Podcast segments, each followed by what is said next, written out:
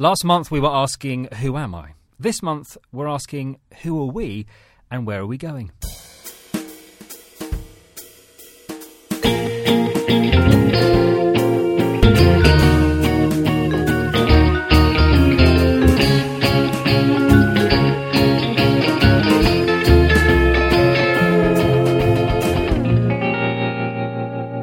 Welcome back to the Vintage Podcast. Uh, indeed, last month we were talking about what makes us who we are, looking at the brain.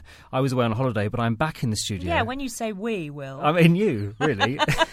Were you listening to it in your lederhosen? well, in the Alps. When I when I got back, uh, wearing my lederhosen from holiday, I had a very good listen and very enjoyable it was too. Still wearing them, ladies and gentlemen. You can just picture it, can't you? Did you do much reading on holiday? I read so much. It was bliss. The good thing about holidaying in Austria is that the weather isn't 100% sunny, so you can get reading done. So I've read all sorts of things. And in fact, one of the books I read was very pertinent to this podcast. It was Sapiens by Yuval Noah Harari. I know everybody else in the world has read it, but I hadn't, and I absolutely loved it. So I'm very pleased that we're going to have a chance to talk about all of that in more depth. Yeah, we're very, very excited that Yuval Noah Harari is going to be joining us uh, this month to talk about Sapiens, but also to talk about Homo Deus, his absolutely captivating and kind of terrifying book. Um, first of all, I think we're going to be joined by someone else, though, aren't we, Will? We are indeed. Uh, a big fan of Sapiens too, like myself. Uh, but Lewis Dartnell, the author of The Knowledge, is going to have a quick chat with us about his own work, but also how it ties together with Yuval Noah Harari's. I'm really pleased to be joined now by Lewis Dartnell, author of The Knowledge. Hello, Lewis. Hello, how are you doing? We're really delighted you've come to talk to us. I'm also delighted to be here. There is much delight around this table. There is much delight as we gather to talk about Yuval Noah Harari and his canon of work, his Yes. rapidly growing canon of work. Um, but first, let's talk about yours. Lewis, you're the author of The Knowledge. You're also in possession of a really crazily exciting job title. just, just tell us a bit about you. so I've been funded by the UK Space Agency. You've got space in the title. Uh, the space in the title. Uh, my field is called cool. astrobiology, which is all about looking for the possibility of life on other planets. So I've been extending my biology background to the possibility where there's bacteria on Mars and, and how you discover it. I know that this is not the kind of question that you can answer in 50 words. But anyway, how do you find bacteria on Mars? Carefully, I suppose, is, is always the answer to that kind of question. So at the moment, we're exploring Mars with, with robots. We haven't sent people or human explorers or astronauts to Mars yet. So uh, in essence, what you do is take an entire laboratory full of kit, shrink it down as much as you can so it fits in the pointy end of a rocket, strap some wheels and solar panels to it to make your, your Mars rover, and then launch it to where you think is the most interesting place on Mars to explore and test things and analyse things and, and look for what we call biosignatures, signs of life. Now, let us talk about the knowledge. Just give us a few pointers as to what it is, why you came to write it. Well, so on the face of it, the, the conceit of the knowledge is that it's a, a manual, a blueprint that you would need to reboot civilization after an apocalypse. I, what was the most important scientific discoveries and technologies we invented over the whole course of human history to get us from 10,000 BC and living in caves to today with antibiotics and radio and the internal combustion engine? And could you accelerate that a second time round if, if we ever had to start again? But, but of course, it's not really about the end of the world at all. It's kind of, as a scientist, me trying to explore the kind of behind the scenes fundamentals of how our world works and what enable us to progress through history. But by imagine civilization disappeared tomorrow. So, for people who are sort of fairly illiterate in the history of science, I mean, like me, I would think to myself, okay, fire. The wheel. Yeah. Those are the things that you sort of ingest as a kid. Uh, the, uh, the Yeah. sort of key developments. Is that is that right? Well, it, it touch, touches on those kind of simple processes and then and, and sweeps up through history to, to more and more complex things. And, and fire is really interesting because we know that it cooks our food and kills germs and it keeps the cold at bay.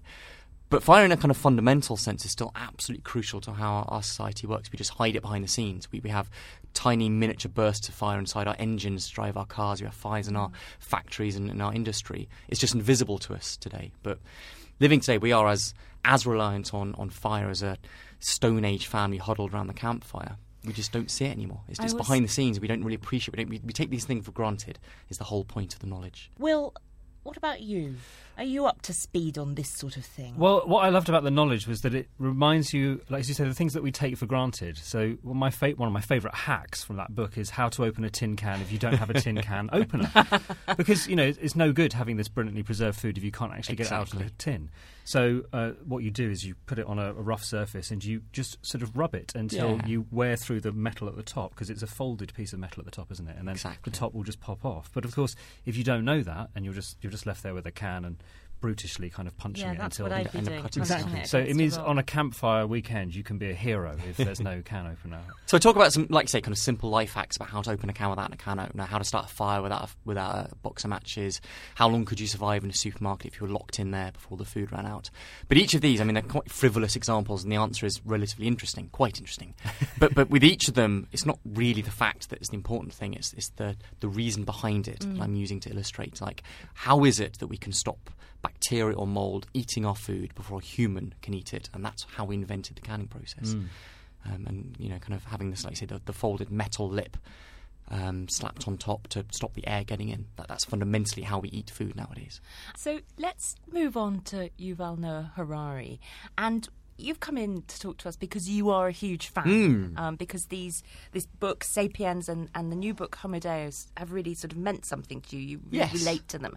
Just explain a bit why. Well, I'll be honest. My first sensation was was one of irk, because *Sapiens* and knowledge treat very very similar subject matters, the, the kind of history of humanity and how we've built the civilization from different, slightly different angles. And his was far more successful than mine.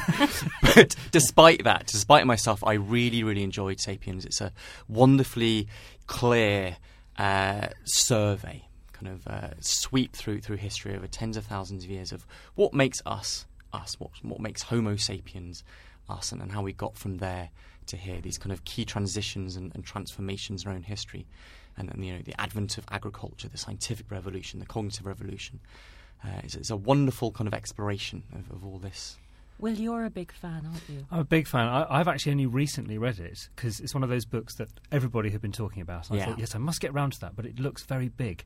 But I've just recently read it, and it isn't big It's at very all lightly to read. written, isn't it? Oh, it's You just so it. easy to read, Very much so. entertaining, and I don't think I can think of another book that manages so successfully to step back Mm. and just give you an incredibly clear, wide, and sort of revelatory view of, of who we are and how we got here. And I'm not quite sure how he does that with such a light touch, which is why I think the book is so. It's a very good example of what's known as, as big history. Not Yeah. focusing so much on the details, but like I say, taking a step back, getting a bit of perspective, and looking at the whole sweep of history, the, the, the grand trends and themes that have that have occurred. And his starting point, really, as the title suggests, is what makes us us, as you say, Lewis, but how that came to be, how we, as a species of humanity, Homo sapiens, came to be basically the, the, the top guy. Yeah. Well, the, the bit I found fascinating is humanity isn't even the first or only human species. Yes. There are a whole uh, tree, you know, tens of thousands of years ago, hundred thousand years ago, of, of very similar species, all inhabiting different parts of the world, and we came to dominate. So the kind of key question that, that Yuval answers there is, why us? Why is it us, not the Neanderthals or Homo floresiensis? What, what was special about us? What was different about us? Maybe about our biological advantages or um, the way we kind of used the environment and, and adapted from that. Was it largely to do with cooperation, with our ability to work together as a species? So th- there's various explanations, and Yuval explores um, explores them, and there's no clear idea or, or kind of conclusive answer just yet. But it's everything from our culture and our inherited uh, learning. You don't just work something out for yourself each generation. You, you're taught it by your by your parents or other members of the community. We, we have language. We can communicate very complex ideas to each other. Um, the invention of agriculture and how you can feed yourself and grow up great big surpluses of, of grain, of wheat or rice or maize, and have a, a big population explosion. So there's lots of things all came together at different times. Some of those those things, some of those human attributes, we're now beginning to find, though, aren't we, in other animal species? And we've assumed that that's not the case. We've assumed, for example, that animals can't speak to each other, um, but they communicate. Well, anim- animals certainly communicate. Um, I still think there is a vast chasm of difference between the most complex communication animals, something like the humpback whale song, which I've studied in my own research, um, chimpanzee sign language, which they've been taught by humans. Compare those most advanced examples in the rest of the animal kingdom to humans. It, it, it just doesn't compare. We, we are still leaps and bounds ahead. Here is the key examples. question, though, about that. is it time? Is basically time the difference? How, how do you mean? As in, we've had longer to develop? As in, we just happen to have done it in that time frame, and other species will have their, their day unless we stop them doing so. So, so I guess the fascinating thought experiment there would be if you were to click your fingers or push a big red button and vanish humanity. Yes. What would come next? Would chim- chimpanzees end up developing more complicated language and culture and, and a civilization of their own? Could you have some kind of aquatic civilization from hyperintelligent squid? I mean, who knows? That's the problem of futurology. You can wave your arms, you can say stuff which sounds feasible, but have no way of knowing. I know, but it's so fascinating. This, this Why are, are we so fascinated with this? Yeah. I am now thinking of the moment in The Simpsons where they welcome their insect overlords. Oh yeah, well, And you know, this is what might happen, isn't it? We will be enthralled to the bugs. Maybe, maybe. Actually, not us. well, not us, unless Yuval's predictions in his new book are, are true, and Mm. we do eventually conquer the problem of, of human mortality. Now, Yes. is that the kind of thing that seems utterly sci fi? I mean, there have been reports in the press just in the last few days of experiments to regenerate brain matter after death.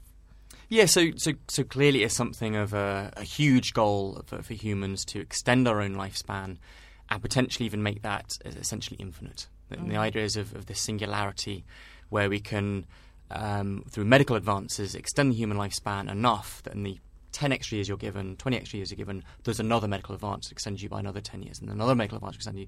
So you never quite reach that point where you end up dying because technology keeps on extending you. Maybe up to the point when you can start uploading your consciousness into into a computer bank. And again, these these are wonderful tropes of sci-fi. The kind of the sociology and the problems of it have been explored very very well in science fiction novels. As to whether that is possible or if it happens, when it will happen, I say you- you're basically arm waving by this point. And what- what's been the- the lesson from history is the predictions you make for 15 years in the future rarely come true, and the transformed technologies just blindside everyone. No one predicted something like the internet and lolcats. So, do, you- do you know what I mean? People talking about kind of jetpacks and flying cars, they'd be great, but no one saw something like the World Wide Web in, in, the, in the form that we have today um, uh, 50, 50, 100 years ago. Yeah, I remember when we all thought we were going to be eating our meal, meals in pill form. Mm. But also, That's- that's you Aldous mentioned the World Wide Web. I mean, that's so that's just celebrated its 25th Mm. birthday, which which seems in itself a bit odd because it seems like it's been around for much longer than that. But of course, it hasn't. But in those 25 years, our lives have been completely changed. I remember the day when the internet was first installed at my school. Yeah. Uh, I was in GCSE and just the exquisite excitement of everyone to go and get like a Yahoo email account or a Hotmail account and start searching things on uh, on, on the internet. Um, and now, you know, our, like our latest generation, they've, they've never lived Mm. without the internet. My C- God, can you Liz, just imagine? made me feel so old. I remember when we got colour telly at home. I Oh, remember a. VCR. but, th- but these, I mean, these technological changes, as you say, we they are difficult to predict and what effect they might have on our lives. So, as you say, when you're sort of casting ahead, what might be the next stage of, of human evolution? It does all sound completely bonkers, but uh, it doesn't sound so bonkers to me. I can absolutely see these things happening. I can see a point at which disease is not a problem. There have already been these sort of Hollywood films made about this. You know that pro- that projection going forward. Yeah.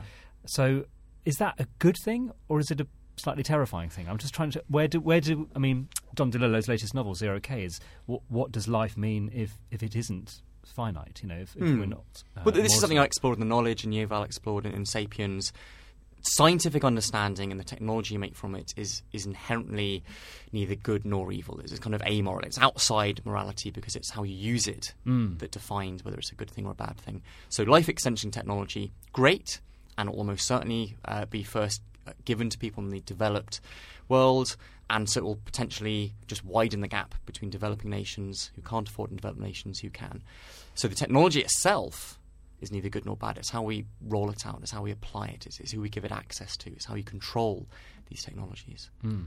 It's fascinating, isn't it? We could sort of talk all day about it. However, you, I understand, are jet lagged. I mean, no one's find, found a cure for that. It's quite extraordinary. So I. I got back late last night from Korea. I was doing a, a keynote talk for the Jikji Festival. And Jikji is the name of the first ever printed book using movable metal type. And the Koreans invented uh, that printing technology a solid 70 years before Gutenberg in Germany. Uh, so they're having this, this international celebration of, of that invention. Um, and what I absolutely loved, not just doing the talk, which is great, but I got to make my own metal type from scratch. We went to a traditional Jikji metal foundry and we kind of uh, created the, the wet sand mold, poured in the molten metal, the bronze, uh, and kind of uh, polished it all off and made my own metal type. What did you? What word or words? So it was in Korean script. So Jikji was originally printed in Chinese characters before the Korean script was invented. Uh, so we, it, it, looks like a beautiful kind of metal metallic tree because of the, the, the, process of casting the metal. You have these stalks linking the, the cubic uh, metal types, the characters. So it looks like the great big bronze tree. And the letters on the top that we casted were the characters Jik and Ji. So it, it's, it's, a, it's, a, word from the title of this mm. Buddhist text that was the first book ever to be printed. Wow, Lewis, it's been so fascinating to talk to you. Will you come back and talk to us when I your next book comes will. out, I please? Will. Or when you discover life on Mars. Whichever happens first. Whichever right? happens first. Thanks very you. much for having me. Well, that was a really fascinating discussion, wasn't it? Totally wow. fascinating. I'm loving Lewis's energy. He's, there's no problem in the world he cannot solve with all his knowledge. And space. yeah. But it wasn't it interesting the way that uh, that as we closed, he started talking about the past, essentially, about Gutenberg, mm. about what preceded Gutenberg. That was just fascinating. You have to remember that all the things that are going on now and will go on in the future have their roots in stuff that has happened in the past. Mm. Yuval Noah Harari, of course, is is really the sort of past master at that grand sweep of history. Sapiens is God knows how many thousands of years compressed into 400 pages.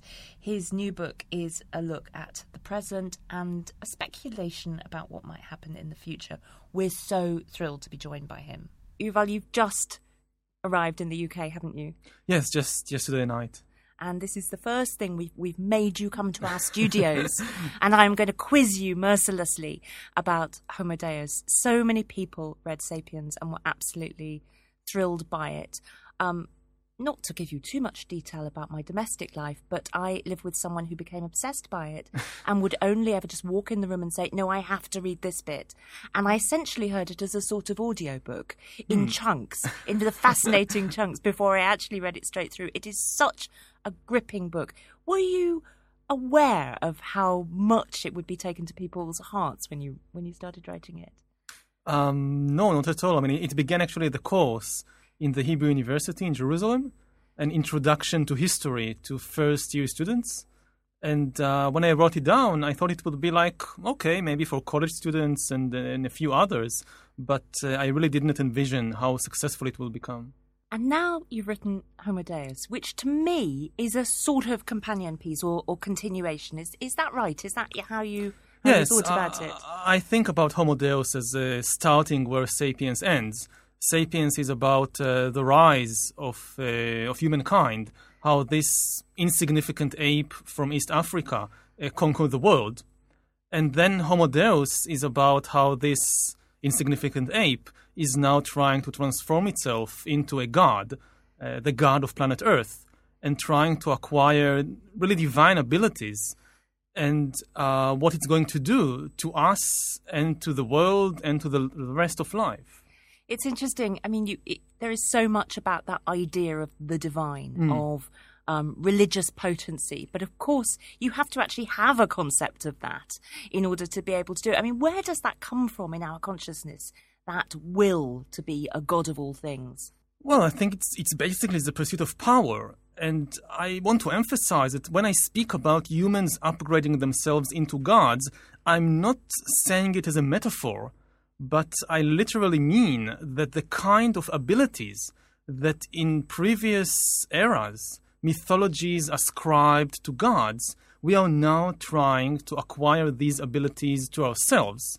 Abilities such as overcoming old age and death, uh, abilities such as uh, creating and destroying things according to our wishes, especially living things. In the Bible, uh, the first thing one God, God does is to create, to create animals and plants and humans according to his wishes. And now we, or at least scientists, are acquiring this ability to start engineering and creating living things according to our wishes.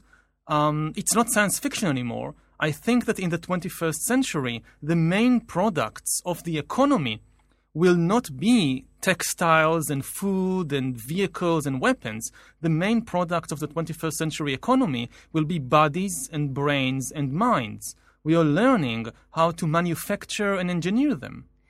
You start with this this very um, arresting idea that death essentially is a series of technical problems. Yes. And we will overcome them. We'll try. This... I'm not sure we'll succeed, but we'll try. We'll try. And you, and you, exactly, you say that in fact the, the sort of next, you know, foreseeable period of our mm-hmm. human history and endeavour will be in the trying. This is going to dominate. Mm-hmm. And actually you just see it all around you all the time. That is a terrifying thought to us in some ways, isn't it? Why is it, I wonder? Why is it terrifying? Why is it terrifying? I mean, it seems at, at once the mo- the thing that one most wants, because we spend our whole life living with the idea of mortality, mm-hmm. and in many ways fearing death. Many of our actions are about coping with that denial or fear of death. But also the idea of, of unlimited life is also terrifying, isn't it? When today people speak about overcoming old age and death, um, they don't envision that you take a pill and you live to be a million um, that's nonsensical and nobody would like to do it. I mean, very few people can even grasp what does it mean to live to be a million. So what we're really talking about is uh, incremental medical advances that will allow us to cheat death one decade at a time. I mean, if you come to a person and say, would you like to live to be a million? Nobody really understands what it means. Mm-hmm. But if you come to a person and say, okay, would you like to have another 10 years of life? Uh, in good shape, in, in, with good health, the vast majority of people would say, yes, I would like another 10 years in good health. And when these 10 years are over, and they again come and say, okay, would you like another 10 years uh, of, of life in, in good health? Again, people will say yes. And this is what we're talking about when we speak about overcoming old age and death. As you said, whereas throughout history, death was seen as an inevitable destiny, of humans and all living beings as a kind of metaphysical phenomenon. God said, when God created humans, He set death as their destiny, and nothing we can do to cha- can change this. Maybe one day the Messiah will come, or maybe God will have second thoughts about it, and then there will be no more death. This was a traditional view of death. So now scientists are coming and saying, no, Death is not a metaphysical phenomenon. Death is not some divine commandment. It's just a technical problem. A very difficult technical problem, but still, people die always because of, of some technical glitch. And we can solve, we can overcome these problems. Uh, so death is no longer kind of the monopoly of priests and philosophers. Mm. Now the engineers are taking over we don't need to wait for Christ or for God to overcome death. Uh, a couple of geeks in a laboratory can do it if you give them enough time and enough money. One of the things I suppose that will come into people's minds as you say that is, well, sure, okay, supposing we did that, there are still so many dreadful things that define the, or characterize the world war, poverty, disease. Mm-hmm. Now, you argue very forcefully in this book, as indeed I think you did touch on in Sapiens that actually we may think that because we're in the midst of it, but these things are all in decline. We are beginning to conquer those things too. Yes, again, for thousands of years, uh, the three biggest problems of humankind were famine, plague, and war. And everything people did to pray to gods and saints and angels, to invent all kinds of new political and economic system, nothing worked. And then in the last century or so, without even noticing, we have managed to overcome, to rein in famine, plague, and war. They are still there to some extent, and I come from the Middle East, so I know that they are still there. But they have they have been transformed from um, inescapable uh, natural forces into manageable problems that we sometimes fail to solve, but it's within our power. Today, for the first time in history, more people die from eating too much than from eating too little. Mm. More people die for the first time in history from old age than from infectious diseases and epidemics. And more people commit suicide every year than the total number of people killed by war and crime and terrorism put together. Certainly, in, in a place like the UK, your chances of being killed by Coca Cola and McDonald's is about a thousand times greater than your chances of being killed by Al Qaeda or the Islamic State. So there are still problems and they grab our attention, but from the bird's eye perspective of history, uh, things have never been so good, at least on these three th- fronts mm. of overcoming uh, famine, plague, and war. I wondered on a more sort of, um, I suppose, a more emotional level. Uh, one of the things that we say when we look at incredibly um, attritional uh, and, and apparently intractable conflicts like the conflict in Syria, uh, like much of the situation in the Middle East, as, as you mentioned, is um, essentially what is always called man's inhumanity to man. Mm-hmm. It's essentially that attitude that different groups of human beings will have towards another that might express itself in a fight over religion or territory. These seem to be sort of ingrained in our human nature. Is that mm. a fallacy, though, when I say that? Is that just an assumption I make from my own human centered viewpoint? Mm-hmm. Um, there is something ingrained in our nature of uh, tribal instincts and xenophobia towards others, towards strangers, but we are able to overcome it. And we have, to a large extent, managed to overcome it in the last centuries or even millennia. I mean, on the biological level, the tribal feeling encompasses only a few dozen persons that you actually know for millions of years, humans and their ancestors lived in very small, intimate communities of a, few dozen individuals. This was your band, this was your tribe. And you felt very closely connected to all these people, which you actually knew intimately. Mm. And you felt um, estranged and um, xenophobic towards everybody else. This is no longer the case. I mean, when we speak today about tribal emotions or tribalism, we don't think about small bands of a few dozen individuals. We think about nation states of millions of people. We think about religions of hundreds of millions of people. You, uh, coming from Israel, I don't know all the 8 million Israelis. I don't know all the 15 million Jews in the world. It's an imagined community.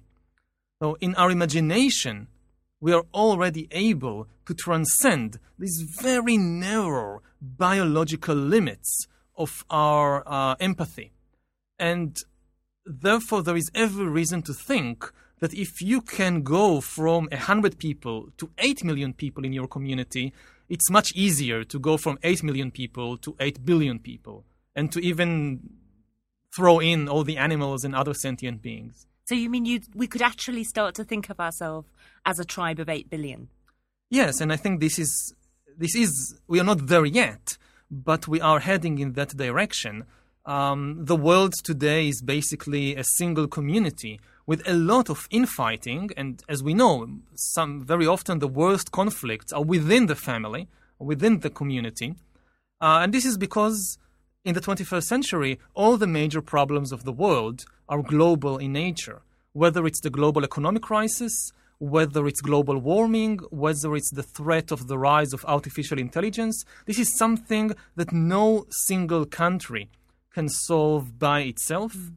So the old uh, local national identities are less and less relevant to the type of challenges that we will be facing in the coming decades. Do you think, in a way, just to sort of veer uh, a little into politics, that is why there is such an apparently rampant rise of nationalism and why we see, for example, candidates like Donald Trump mm. making invocations to an Amer- a sort of imagined America, why we've just seen um, the rise of the, the right in Germany in the mm-hmm. elections that have just taken place in the last few days. Um, do you think that's sort of part of it? It's like a sort of last kind of kick Yes, it, it's a backlash against the frightening uncertainties of the 21st century. So people want to hold on to something familiar and stable and and, uh, and eternal, which is of course not eternal and not stable.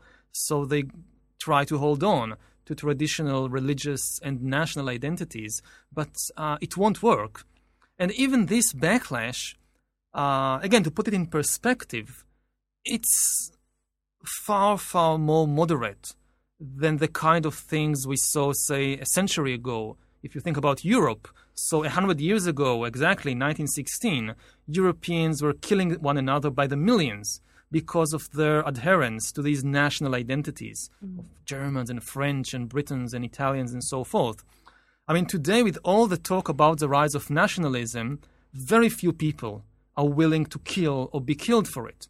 If you think, for example, about, I don't know, like the Scottish nationalism and the referendum, whether Scotland would remain in the UK or not. Um, a century or two ago, the English would have sent an army to uh, massacre tens of thousands of people in Scotland, as they did in the 18th century, if the option of an independent Scotland uh, would have been raised.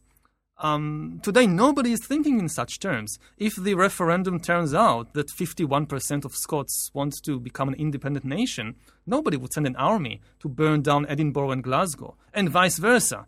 I mean, uh, so if, if you just think in terms of what happened to European nationalism over the last hundred years, um, it's an immense change. To give just one other example, a century ago, Italy entered the First World War um, to liberate uh, some so-called Italian territories which uh, were inside the Austro-Hungarian Empire.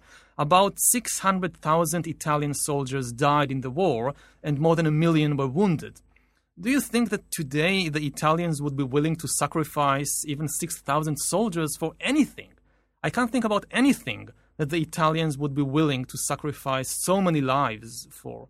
So, with all the talk about the rise of nationalism, it's nothing like what we saw in Europe a century or two ago. Would you put that down to a decline in the power of governments or monarchies? I mean, as in, we are far more a kind of world of republics of one where we can mm-hmm. all kind of say, no, that's not what I want.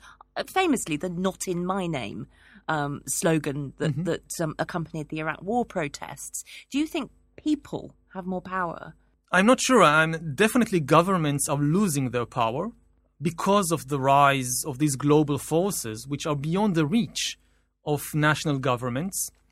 And this causes, to some extent, also ordinary people to lose their power. I think part of the reason for the anger of voters, ordinary voters, that manifested itself in things like the Brexit vote or what's happening with Trump in, in, the, in the United States, is that ordinary voters are feeling, and they are correct in that feeling, that they are losing the power to influence events.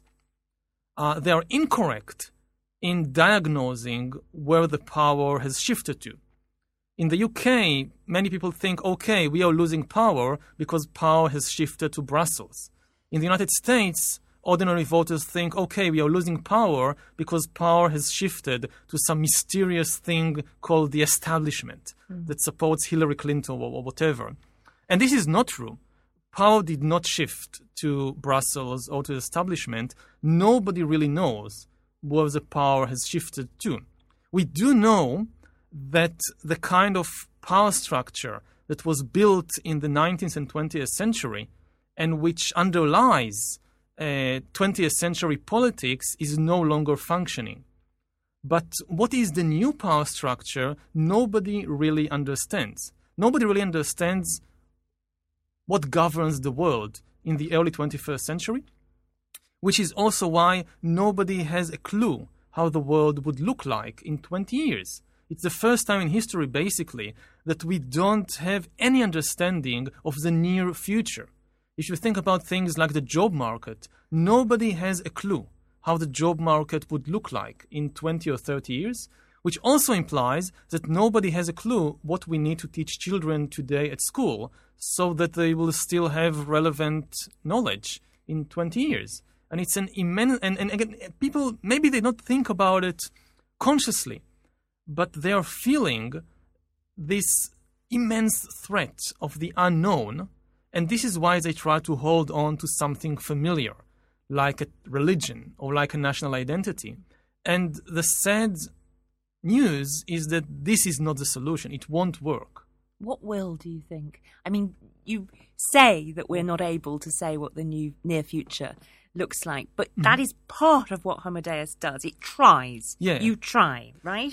I, in, in Homo Deus, I try not to make prophecies and predictions, but to bring up various possibilities.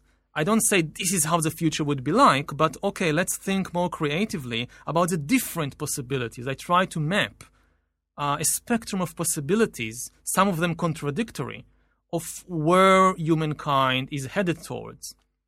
And I think what we need above all at present is to free ourselves from the models and the, the political and economic and philosophical models that were created in the 19th and 20th century in adaptation to the Industrial Revolution and to the Industrial Age, and we need new models. Again, to take just a simple, not a simple, but to take one very important example, uh, maybe the most important ideological movement that came out of the Industrial Revolution in the 19th century was socialism, uh, focusing on the new class that emerged due to the Industrial Revolution, the urban working class. And socialism was so important and so successful because it gave answers to the problems, to the hopes, to the fears of this new working class, which none of the traditional ideologies or religions were, was able to do. Now, in the 21st century, we are likely to see the rise of a new massive class of people, the useless class.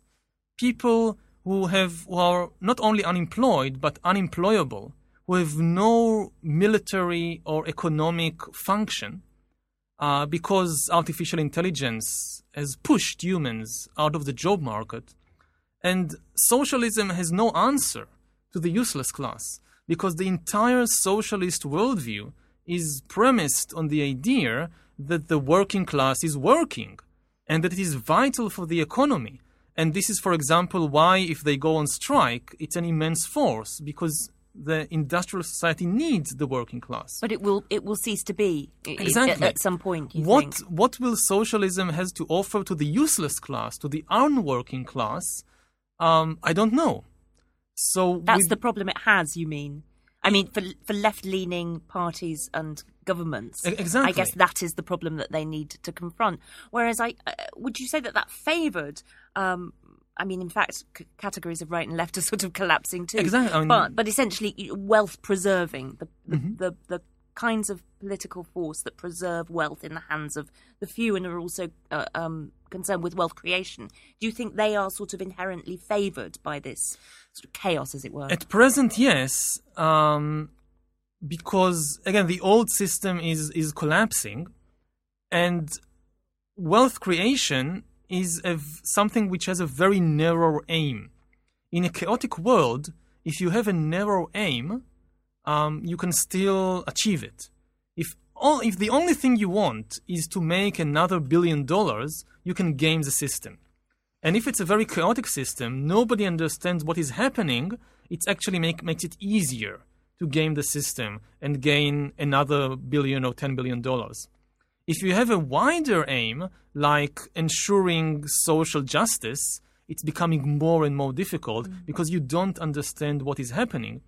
And if you spoke earlier about this vision of overcoming old age and death and so forth, so one of the things that trouble me when I look at places like Silicon Valley is that immortality is in, but equality is out. I mean, you have more and more people uh, who are leading the 21st century, and they are focusing on uh, on projects which will benefit perhaps a very small percentage of the of humankind. At the same time, seeing growing inequalities and the potential of creating the most unequal society in the history of the world. I'm going to ask you now about something that you've referred to um, in this conversation the threat of artificial intelligence. Yeah. And that comes across as a, a, a terribly strong part of the book. I mean, a really serious part of the book. When you describe essentially the world going in, it's what you call dataism, Yes. I think. When you, the world going in the direction of algorithms and data, mm-hmm. and how this is really going to decenter us, I suppose, in the Anthropocene age. Can you just explain a bit more about that? Yes, to, to, to put it in a nutshell, we are approaching the point when an external algorithm, an external data processing system, can understand humans better than they understand themselves. This is the crucial moment of change when authority will start shifting away from humans to these external algorithms. Uh, at present, we are still living in a humanist age, and the basic assumption or basic belief of the humanist ideology is that you know yourself better than anybody else can ever know you. Only you really know how you feel, what you want, uh, what's happening within yourself, and therefore there is no room for any big brother, for any pope, for any king, for any god to tell you how to live your life. Uh, in politics, we think that the voter knows best. Mm. In economics, we say that the, um, the customer is always right. The highest authority is the feelings and the wishes of the customer. In education, we teach people to think for themselves. In art, we say that beauty is in the eye of the beholder. The highest authority in art, in aesthetics, is the individual and what you feel, what you think is beautiful. And all this is now being threatened because the moment you have an algorithm that understands you and your feelings and your desires better than you understand yourself, humanism collapses. And you have an effective big brother that replaces the customer, the voter, the individual. And we are getting very close to that point because of two, um, two scientific developments which are now merging. On the one hand, you have the life scientists deciphering the human body and the human brain and the human DNA. And at the same time, we have computer scientists creating more and more sophisticated algorithms with better and better computing power. If you put the two together, what you get is an external computer or algorithm or program that can understand your body, your brain, what's happening within you much better than you can. And at that moment, the authority shifts from you, from the individual, to that uh, entity. And to give some simple example of how it works, uh, we are talking here about books. So let's give an example from the world, world of books. Mm. Um, more and more people are now reading electronic books on devices like Kindle. What they don't often realize is that when they are reading the book, the book is starting to read them. Kindle is constantly gathering information about you as you read the book. Today, it's, it's still very simple stuff, like Kindle knows how fast you read each page in the book, when you stopped reading the book, uh, when you came back to reading it, when you stopped and never came back to reading it. So it has some understanding of uh, of how you read the book. Now, if you add to Kindle technology which already exists to recognize faces and facial expressions, then Kindle start knowing how you react, what your emotional reactions are to the book. And if you then add uh, new, te- new technology which is now being developed of biometric sensors constantly connected to your body, constantly measuring your heart rate, your blood pressure, the level of sugar in your blood, and, and so forth, what you'll get is an amazing system that every sentence you read in the book, the book, Kindle, will know what is the emotional impact of that sentence on you. It will know when you laugh, when you cry, when you're bored, when you're angry, every sentence you read. And whereas you forget 99% of what you read, Kindle will never forget mm. anything, which means Amazon will never forget anything. Half a year later, maybe you don't remember almost anything from the book. But Amazon now knows, or Amazon's algorithms now understand your psychology, your personality, your emotions much better than you understand them. And it can press your emotional buttons. And what does that mean? Well, one of the things, I mean, it, the first thing that strikes me is it, it doesn't allow for, although perhaps this is merely a question of sophistication, the idea of conflicted emotions, the idea of a sort of mash of emotions together, which I think a lot of us think of as, as being human. No, it actually allows them far more than what's happening today. When today, when somebody asks you, how do you feel? So the tendency is to go for a single a single word, a single emotion.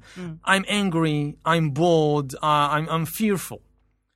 And Amazon's Kindle or whatever other device uh, you're talking about, it can think in a much more sophisticated ways about emotions because it can quantify exactly what's happening in your brain, what's happening to your heart, what's happening or to your blood pressure every second. But what about my And it- mind? it can- Are they? Is that a different thing? The complexity of all those things, all those biological Mm-hmm. symptoms. Is my mind separate from that, or is that just a kind of sentimental human attachment to the idea of consciousness? That's a very big question. Um, at present, we don't have a really good theory of mind and consciousness. The mainstream assumption in the biological sciences is that mind is the product of brain processes and that in the end, it's all reducible to biochemistry. And that even though we are not there, we are progressing in that direction of reducing emotional states and mental states to biochemistry and to um, electrochemical reactions in the brain. Maybe it's true, maybe it's not true, but this is mainstream science today. And uh, we are, or scientists are getting better and better in deciphering, basically in hacking the human humanity. And um, mapping what does anger mean in biochemical terms? What does joy mean in biochemical terms? And this enables scientists to start describing your emotional state in much more sophisticated ways than just saying I'm angry or I'm bored. They can say, oh, now you have a mixture of 24% anger, uh, 27% boredom, whatever. So even in this sense, uh, the ability of an artificial intelligence or an algorithm to diagnose your exact emotional state will soon vastly outperform the ability of a person to describe his own mental states. And certainly the ability to diagnose the mental state of, an, of another human. If I try to diagnose your mental state at present, then I usually have just two kinds of information, of data, to base my diagnosis on. First of all, I diagnose or I analyze uh, what you say, the contents, the words you choose to use, and also the tone of voice. Secondly, I use visual cues about your facial expression, about your hand movement, and so forth. So I'm using these two kinds of external signals, uh, visual and audio, and to some extent also smell, to try and analyze what is your emotional state. Now, an artificial intelligence will be able to do that even better than a human being to analyze exactly the tone of voice uh, of, of another person. But in addition, it will be able to rely on far more important and far richer uh, source of data, which is biometric signals within the body. I can't see what is happening in your brain at present. I can't see what is happening to your heart at present. I just try to deduce it from looking at your face. But if you implant uh, biometric sensors in the human body, as which is being done today, it's routine, uh, quite routine. Then the artificial intelligence will be able to know what's what part of your brains are working now, and what is your exact heart rate now, and what is your exact blood pressure, and this will enable the artificial intelligence or the algorithm to understand your emotional state far better than I can, or even than you can. What's really interesting about all of that, well, among the things that are really interesting about all of that, is it leads me to think that after the, these centuries, say, of uh, the increase of freedoms, of freedom for women, freedom across uh, races, freedom of sexuality, we're going to have to reconceptualize what individual freedom means. No, we'll have to reconceptualize what individual means. I mean, the word individual, if you look at the word itself, what it means is something that cannot be divided. Individual. You, can, you can't divide it. Which goes back basically to Christian and Jewish mythology about the existence of a soul, which is my true essence, my true identity, is something eternal and indivisible. And this is why I'm an individual. Mm. And what's happening now is that science is reaching the conclusion that humans are not individuals, humans are dividuals. Humans, each human is a collection of different biochemical systems that can be divided and analyzed. And if you analyze these different biochemical systems and how they interact, you understand the person. There is no essence, there is no soul, there is no spark, divine spark, which is beyond these different biochemical systems. So I think what we really we will see uh, is the transformation of individuals into dividuals. And for me, uh, last year I saw this wonderful film, I think a, a, Disney film, Inside Out.